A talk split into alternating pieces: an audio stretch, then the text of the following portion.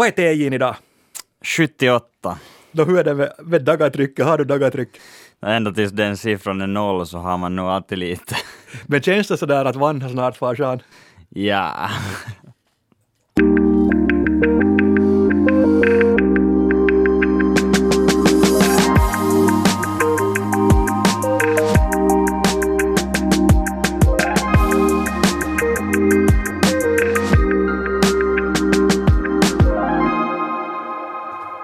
Sista ordet är tillbaka med mig, Jens Berg och språkexperten Jenny Sylvén. Hej!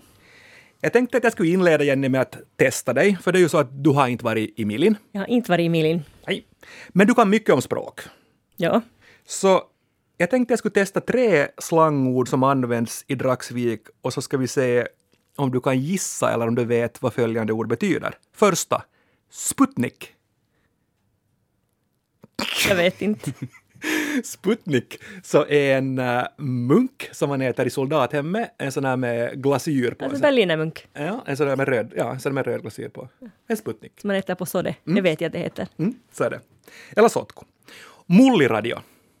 Det vet jag. Det är att när man hör någonting ryktesvägen. Äh, Skvaller. ja.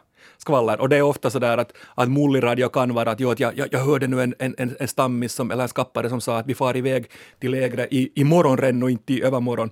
Och då ska man säga att äh, det är sannolikt bara mulliradio. Ja. Mm. ja, så då har jag uppfattat det rätt hur det ska användas. Eller, ja. Och tredje och sista testordet så här i inledningen, paminami. Jag vet inte. Jag misstänker att det är någonting man äter. Ja, eller så Du är pami själv. Ja, Är du, gillar du det? jag gillar det. Okej, vad är det? Nå, jag, kan ge, jag kan ge en ledtråd om jag knackar. Ah, snus. Snus, ja. ja. Nej, Jag tänkte, jag tänkte kan det vara det, men jag tänkte att man... Jag tänkte mer på att det är något som man faktiskt äter. Nej. Paminami är snus, mulliradio radio är rykten och Sputnik så är berlinermunken.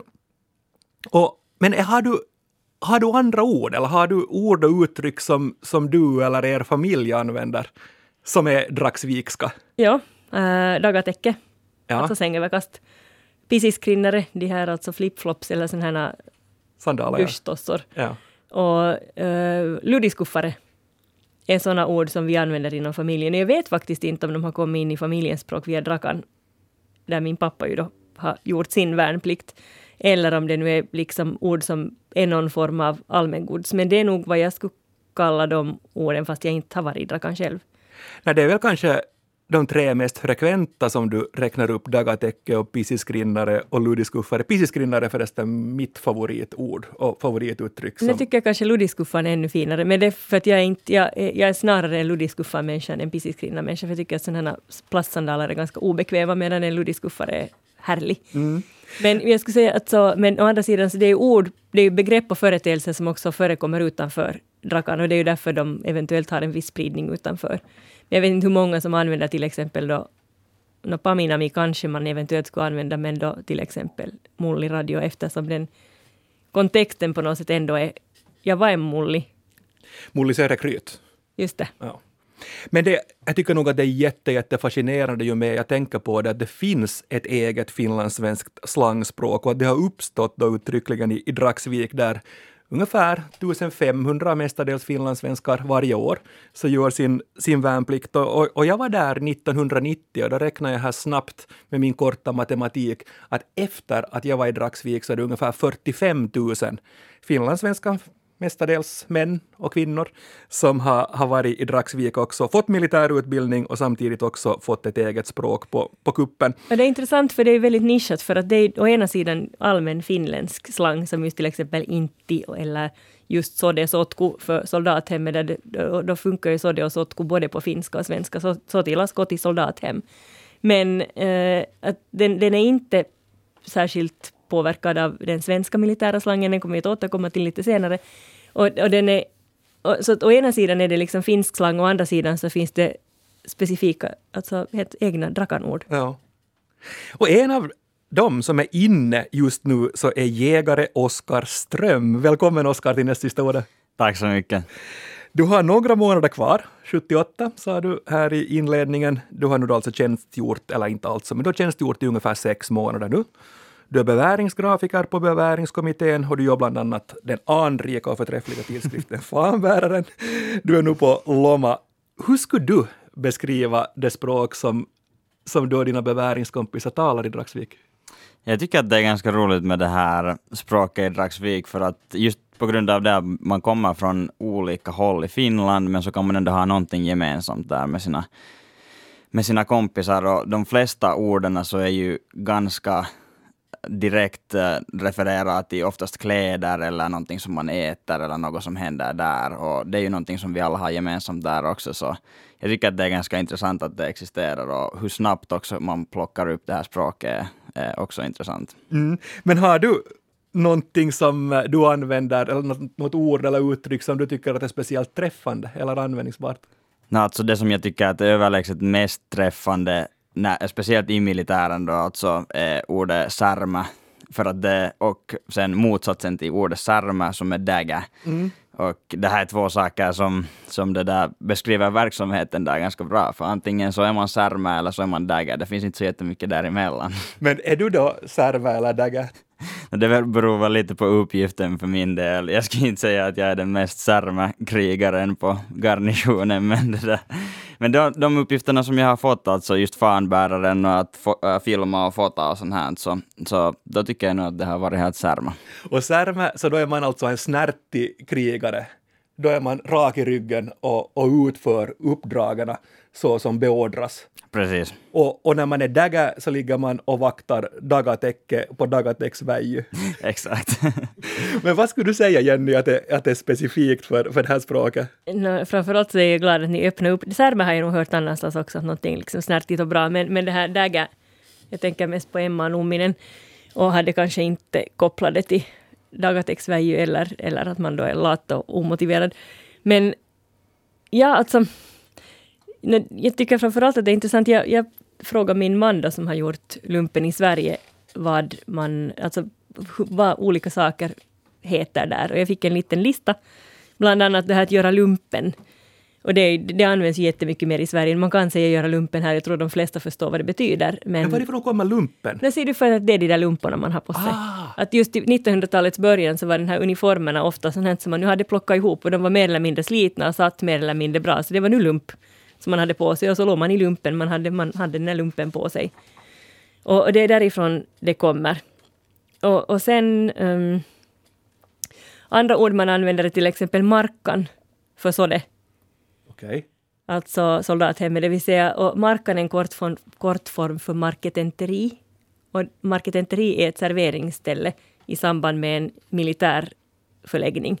Och själv har jag alltså stött på det här ordet i Bertolt Brechts pjäs Mor Courage och hennes barn, där Mor Courage var en eh, marketenterska som drog fram med sin marketenterivagn i 30-åriga krigets Det skulle vara knepigt ett korsord det där ordet. Men det skulle marketenterska. Vi har ju en egen förstås sen då, en, en känd market, litterär marketenterska och det är ju Lotta Svärd. Sant. Och sen då logemente kallas luckan och jag tror att det är någon sorts, då kommer direkt från ordet logement. Och, och sen det kanske roligaste av de här är snuskburken. Och det är alltså matabacken, det vill säga matbacken. Och snuskburk tror jag den kallas för att den är lite svår att hålla ren när man är på läger. Äh. Och det lär man bland annat lösa genom att ha en plast, fodra den med en plastpåse som man bara slänger när man har ätit färdigt. Gör man så i Finland också? Det är samma sak fortfarande.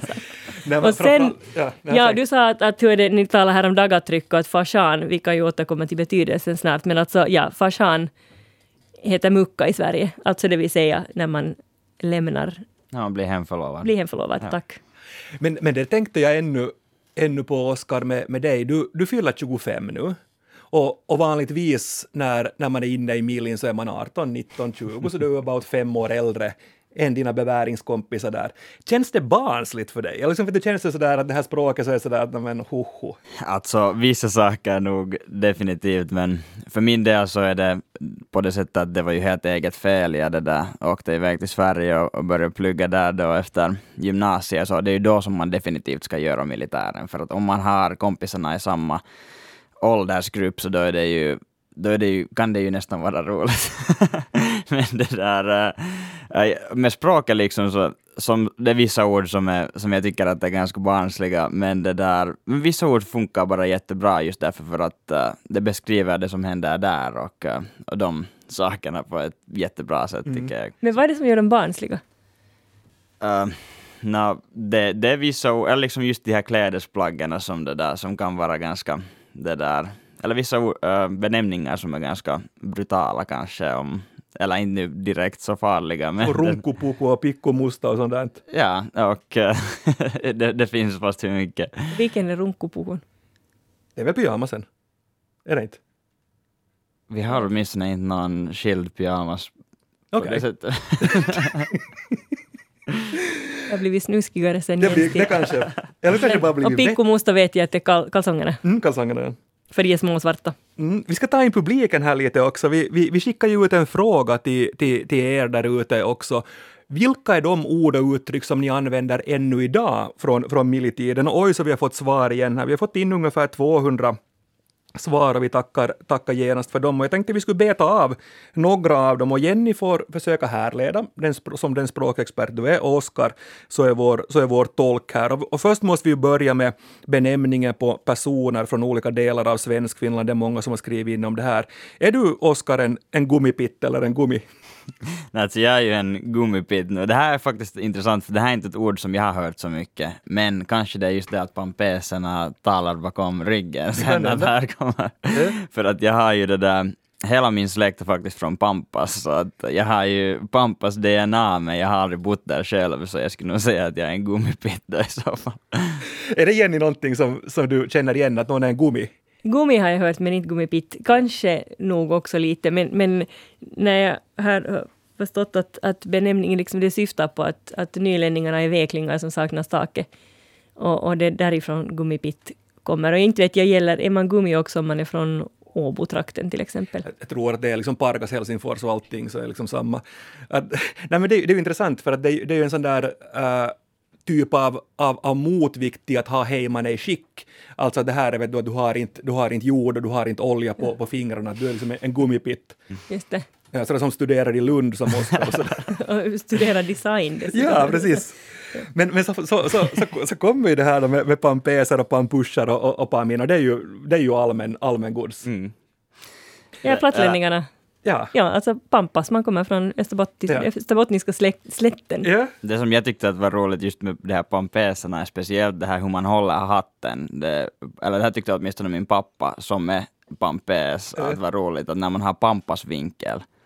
Så det betyder alltså att man har hatten i, på bakhuvudet så att det finns en sån här liksom och det gäller alltså både äh, den här skärmmössan, lippisen och den här ludiskuffan som man, som man det där har på sig. Om man har den liksom på bakhuvudet så att det bildas en, uh-huh. en vinkel där, så då är det alltså pampasvinkeln. Ja, alltså man ser mer småpojksaktig ut i Österbotten, men om man har den neddragen i pannan om man är härifrån. Ja, no, det kallas sen för spakavinkel när man har det rakt ovanför ögonen. För det är det som då när de högre militärgraderna skriker till rekryterna så yes, tar de mössan rakt ner över ögonen och kör igång. Men jag hörde ett modernare uttryck också på oss österbottningar får jag säga, och det hörde jag, hörde jag hemma av sonen som kallar österbottningarna för kusinerna. Och det var kanske inte så snällt, det var så här vulgärt. Är alla är släkt med alla? Alla är släkt med alla, ja, nu kommer kusinbussen. Mm. Det är det när man har det här gummipitt så måste man ju säkert dra tillbaka. Det kan hända. Men sen har vi, har vi då uh, ord för, för persedlar och plagg som vi var inne på, och mat och, och hela, hela det köret. Flera har skrivit in att de använder ordet bata i civilen. Nu får du Oskar komma med en definition på vad är maten bata? Det här var ganska roligt för att det har varit mycket snack om det här nu. Just med corona så har vi ätit mycket mer bata än, än vanligtvis. Så det var min mamma till exempel frågade mig att, att vad är nu liksom, vad är bata? Så jag tror att det bästa sättet att, att förklara det är, det är att det kommer alltså en riktigt stor metallbytta som är full med någonting. det, är liksom, det kan vara vad som helst. Ibland så är det kanske lite bättre och ibland så är det kanske lite sämre och då är det just så här som vi talade om tidigare, att man sätter plastpåsen på matabacken och sen kommer den släva av, av någonting in dit i, i matabackens lock och sen slävar man i sig det. Så det är så, kanske bästa sättet som jag skulle kunna förklara. Är det alltså något sorts vecka, hophok av veckans rester? Nej, de lagade nog alltså på, på det där restaurangen, eller då när vi åt det på brigaden med coronatiden, men just i skogen så är det ju de här batakockarna, eller batafors, som det där, som lagade i skogen. Och då brukar det oftast vara lite bättre om beväringarna har gjort det, för de får sätta hur mycket kryddor de vill och så här. Men det är nu sådär allmänt sagt så är det inte den bästa maten. Ja. Så kanske motsatsordet till bata så är julbord. Kanske, ja. Eller sushi eller det, kan, det kan hända. Men sen är det många som har skrivit in också om, om ord som, som handlar om att undvika uppdrag och att få uppdrag. Och, och många har skrivit in om ordet vämpa. Hur, hur skulle du, Oskar, definiera vämpa eller vämpare eller motivämpare? Ja, no, alltså ett bra exempel på det här skulle då till exempel vara att imorgon så, så ska vi alla till skogen och, och sen samma morgon som vi ska till skogen så då när de frågar att vem som vill sjukanmäla sig så en har kanske lite migrän och och man mår kanske lite illa och så här. Och sen, alltså det bästa som jag har hört är det att det var en kille som sjukanmälde sig för att han hade svettiga fötter. och det är alltså helt klart och tydligt bara det att man vill undvika det, att för att man sjukanmäler sig så då hamnar man inte kanske med på lägre. Så, så det här med att motivempa speciellt, speciellt är då alltså så att man vill bara undvika tjänst genom att sjukanmäla sig själv. Mm. Från finskans vapautus marssi, taistelu ja liikuntakoulutuksesta. Är det samma, motsvarande liksom BTUT? För det har jag ju hört. Exakt. Alltså be, befrielse från uh, tyngre utetjänst. Ja, det är exakt, det, det är BTUT. Men på, på, på min tid, på 1900-talet, så sa vi inte vämpa, utan då sa vi brocka, att man var en brockare. Men det används inte, inte mera. Nej, det, har har hört. Jag har nog hört det utanför, Ja. att man liksom lintsar, man, Ja. man försöker ducka en uppgift på något. Men var det inte också, eller finns det ännu, en sån här allmän förklaring till att man vämpar eller brockar, att man har, att man ruckar i ryggen? ja, alltså det är, ju, det är ju lätt om man äh, på det sättet, alla nu kanske, eller alla kan inte vara lika särma, så då det där, då, och sen om man har något färdigt i knä eller ryggen så är det ganska lätt att, att vämpa på grund av det. Mm. Men är särma och sissi samma sak? Uh, jag vet inte, kanske liksom särma används nog mycket mera, för sissina är väl, åtminstone enligt min uppfattning, så är det så att sissina är de här som är på speciallinjer, det är de som är i skogen hela tiden och de allra mest särmakrigarna kanske då på det sättet. Mm. Jag har, en, jag har en teori och jag har inga vetenskapliga belägg för det här alls. Men jag tycker, när jag jämför nu allt det publiken har, har skickat in och det du säger, Oskar, med mina egna erfarenheter av, av millislangen, så har jag en tes om att det under, under de senaste 30 åren så har blivit mera finska i Dragsvikskan eller i millislangen som talas vid, vid Nylands brigad. Vi talar om snärti, det har blivit särme, brocka så har blivit vämpa, att gå sönder har blivit hajå, en stammis har blivit en skappare. Jag, jag, jag vet inte, jag, det här är bara en, en teori. Jag tror att det kan vara helt sant, för jag har faktiskt inte hört no, de flesta av de orden som du sa, just det här med att, att brocka och, eh, och snärtig. Det jag, tycker, jag, jag tycker personligen åtminstone att särma är bättre för att eh, eller åtminstone hade det varit helt bra för oss nu med det här förfinskningen, för att sen när man har några övningar tillsammans med någon annan brigad, så då har man ju också gemensamt språk med dem sen, de andra finnarna. Så.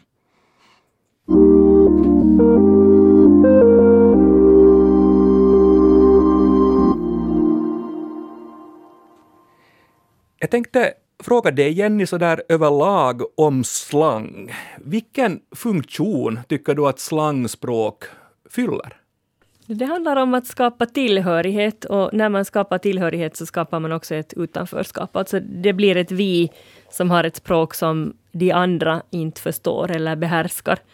Och typiskt just för ungdomsslangen är till exempel att den funger, förnyas väldigt fort. Att sen när, sen när boomerna eller ren jag som är någonstans mellan ungdomen och boomers eh, har snappat upp ett ord så är det ren out. Att, då, då, då är det liksom inte mera ett ord som, som är nytt, utan det hade liksom ungdomen har kasserat det när vi gamlingar har snappat upp det. Men uh, millislangen förnyar sig inte så jättefort, men precis som ni sa här så har det ändå skett en viss typ av förnyelse. Men å andra sidan så har de, jag menar just ord som dagatäcke och nacke har funnits jättelänge och på det sättet så kan man också likna det vid en närliggande genre som är jargongen. Och jargongen, den är liksom används, det är ett sätt att använda termer inom en bransch eller inom någon, till exempel typ av verksamhet som inte används någon annanstans. Samtidigt så är det inte ovanligt att branschord, till exempel inom teknologin, sen småningom hittar in i allmänspråket och med att en teknisk innovation blir ett allmängods. Men eftersom millislangen är kopplad till den här specifika kontexten, då, alltså just militärtjänstgöringen, så bär den drag av jargong. Jag tänker på, på andra kontexter som jag har tagit del av, till exempel scouting eller körsång, mm. så har man också sin egen jargong där. Men den, också den har, ett, har drag av slang, så det är lite svårt att dra en extra, exakt gräns mellan vilket som är vilket. Men det som alltså skiljer slang från jargong är att medan jargongens syfte är att effektivt kommunicera termer för en insatt grupp, så är slangens syfte snarare just det här att skapa den här samhörigheten. Och därför klassas befäringsspråket snarare som slang mm. än som jargong. Men att sen tänker jag att inom yrkesmilitären så, så glider den här specialterminologin som inte längre kanske är ett allmängods bland beväringarna. Det finns ju sådana termer som man använder som både hög och låg använder, men jag tänker sen inom försvaret, så där liksom som yrkeskår så har de säkert snarare kanske jargong eftersom de har valt den banan frivilligt och har kanske inte heller det här behovet av slang. Nej. För typiskt för slang är också den här den är liksom en gräsrots en folklig, ett folkligt sätt att ja. tala. Men man har kanske slutat se det som någonting som en klassfråga, där, där det till exempel de lägre klasserna som använder det. För nu kan man liksom också välbärgade ungdomar talar slang. Ja. Jag tycker att det är fascinerande det där med att mm, att slang tenderar att uppstå i, så här, i isolerade miljöer. Jag jobbade tidigare tidigare också i min, i min ungdom. Ungefär när jag var i Oscars, Oscars ålder så jobbade jag i fängelse. Och, och i fängelse så finns det ju också en, en, en lite besläktad jargong eller en besläktad slang där man, där man lusi eller sitter i rundin eller har en, har en kack och, och, och sådär. Och, och, lite på samma sätt som millislangen också ganska vulgärt, ganska mustigt och, och, och sådär lätt sexistiskt och, och, och, ganska, ganska manligt. Så det är fascinerande det där också att, att i sådana här stängda miljöer så tenderar det att uppstå ett eget, ett eget språk. Jag tänker att också det att både, både fängelsestraffet och, och beväringstiden kan för många kännas liksom som ett nödvändigt ont, att det är någonting man inte har valt. Men akakku vet jag, det är alltså kakan, det vill mm. säga straffet man har fått. Mm. Men vad är då rundin? Rundin så är, vet du Oskar? Faktiskt ingen. Nej, isolerings, isoleringscell. Har den runda väggar eller vad är grejen? Ja, jag vet inte varifrån det kommer egentligen. Ja. Ja. Och vad var Lucia? Lucia så, så då sitter du av. Att du, att du Lucia ett, ett, ett straff. Att, okay. du, att du avtjänar ett straff. Vi ska ta in lite fler publikkommentarer här och, och många handlar ju också om att ta emot och ge order och komma med tillrättavisningar. Uh, och flera har skrivit här att de använder i civilen också ljudet i röven eller fline i röven eller grine i röven. Är det någonting som används? I ja, ja alltså det, eller de älskar åtminstone eller på rekrytskedet så är det ju ganska vanligt just att, uh, att de försöker visa sitt bästa, att de är cheferna, alltså de här nya undersergeanterna då, och då är det så att uh, när man står där i formationen, och, fast de vet också att någonting är ganska roligt, så, det där, så ropar de alltid att, att flyna i reven. Sen börjar ju också de där andra skratta av det, så det är liksom en så rolig ond cirkel på det mm. sättet. Sen används också, eller, eller flera har skrivit in att de använder i civilen lågt flygande. Hur, hur skulle du definiera lågt flygande om man får ett sånt kommando? Det är det här när man ska springa ut ur äh, rymmet, men egentligen så får man inte springa inomhus. Så, ni springer ut, inte utan ni flyger fram. Mm. okay. Så det är så att man, su man liksom susar och sveper, sveper fram flygande för att det är förbjudet att, att springa. Men om, men om det skiter sig totalt, exempelvis har någon skrivit in här också på, på en arbetsplats, så då är det total bordell.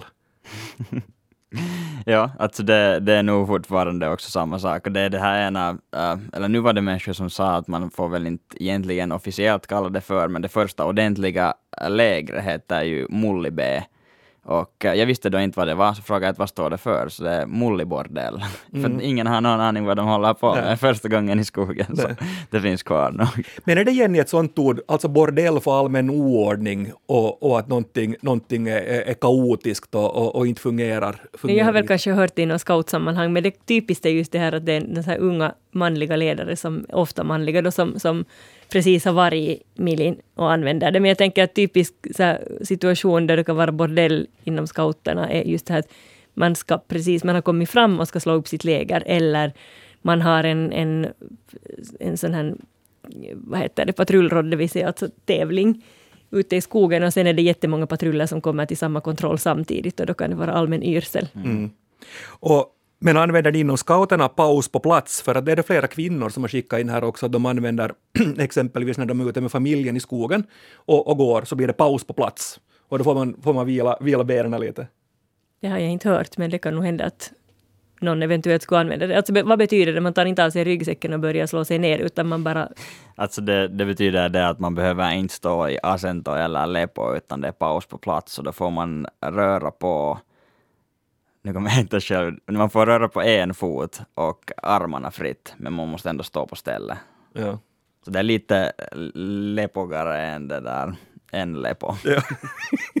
men så det, det är egentligen helt lepo när man har paus på plats, eller är det halvt lepo? Men man, man får ta ut leposteget. Exakt. Mm. Vi ska börja knyta ihop det här. Nu har du Jenny hört cirka 50 ord och uttryck här av av lyssnarna och av Oskar. Har du, har du format någon form av teori om, om millislangen nu eller dragsvikskan? Nej, jag tänker att det är ganska mycket just det här förkortningar, BTUT och just det här vad det nu hette, Vempa. Att det är ju liksom då har, har med förkortningar att göra. Och sen det här som du sa, Mulli B, just det här att man, man förkortar rekrytbordell då tydligen. Men, men äh, sen Shell och lite så att man, man gnabbas just Gumir och Pamir och, och annat sånt här, kusiner då tydligen. också, ja. Och sen materielen förstås, alltså pikkomusta, det vill säga, den pikkomusta syftar också på den lilla svarta som finns i varje väl ekiperade kvinnas garderob, den lilla svarta klänningen, men här är då en svart liten kalsong. Mm. Gurksalladen som är, eller som jag också har hört kallas pellepuku. Mm. Och det är ju alltså den här uniformen, den, mm. den här alltså, tjänstgöringsdräkten, tjänstgöringsdräkten yeah. tack för ordet, det är sånt som jag inte kan, som ser ut som gurksallad. Yeah. Är det M05 den heter? Det är M05. M05, ja, officiellt. Jag, yes. När jag läste på om snuskburken så hade den har också en, en sån materielkod i Sverige. Yeah. Men vulgärt kan man väl säga också, och, och humoristiskt. Men vad tänker du Oskar? Du blir, du blir civil, du, du, du får Sean, TJ78, Dagalukon är liten, Vanha är trött, det är lite kvar. Kommer du, tror du, att använda den här typen av ord och uttryck om 79 dagar? Nej, alltså, åtminstone mina kompisar nu på beväringskommittén, jag måste ge en liten shout-out till dem också om de skulle lyssna kanske. Men det där, äh, så med dem, det är alltså uh, fyra killar som jag jobbar väldigt nära med. Och jag tror att om jag kommer, eller när jag kommer att träffa de här, sen i civilen också, så det är liksom en reflex. Såklart man kommer att använda de här orden, liksom. just som mina favoriter, särma och sånt här. Det går att uh, använda också i, i civila och det, det är ganska roligt, så varför inte? Mm. Tack Oskar Ström för att du var med oss idag. Hoppas tack, att tack. det här var allt för tung nacke för dig. Nej, det var det inte.